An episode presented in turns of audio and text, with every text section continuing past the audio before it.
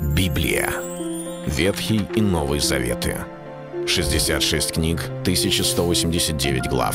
Ее писали 40 человек, 1600 лет. Но автор один – Бог. В течение года вы узнаете о 365 важных стихах Библии на 7 разных тем. Слово, Бог, Христос, вера, жизнь, семья, церковь. Программа «Три минуты Библии». Стих дня –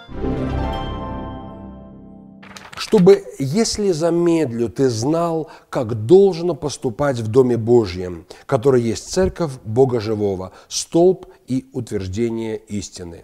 Первое послание Тимофею, 3 глава, 15 стих. Апостол Павел инструктирует э, служителя церкви и говорит, что вскоре он к нему придет, но может так оказаться, что он может и замедлить. И поэтому он говорит, я хотел бы, чтобы ты знал, как должно поступать в Доме Божьем, который есть церковь. Мы многое можем делать, когда рядом с нами тот, кто наставляет нас и говорит, как правильно поступать. Но наше знание, наше благочестие, наша вера, наш опыт, они тогда лишь проявляются, когда мы вдруг оказываемся в обстоятельствах, где видны только наши действия. Никто не говорит «сделай так» или «сделай иначе». Очень часто люди достаточно правильно себя ведут, пока на них смотрят, пока кто-то рядом корректирует или показывает примеры, говорит «сделай вот так и иначе». Как Лот, который ходил с Авраамом, и пока они были вместе – у него все было хорошо в жизни, и он был благочестив, и все было замечательно, но после его жизни она уже была немножко другой, когда они разошлись.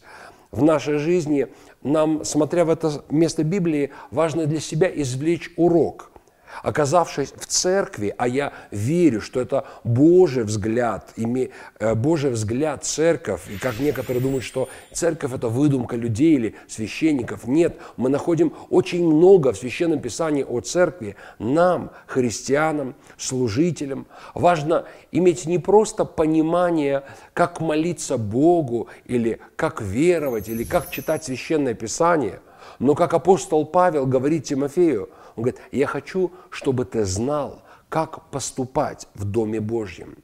Ведь мы оказываемся с разными людьми, людьми не всегда идеальными, людьми иногда делающими ошибки.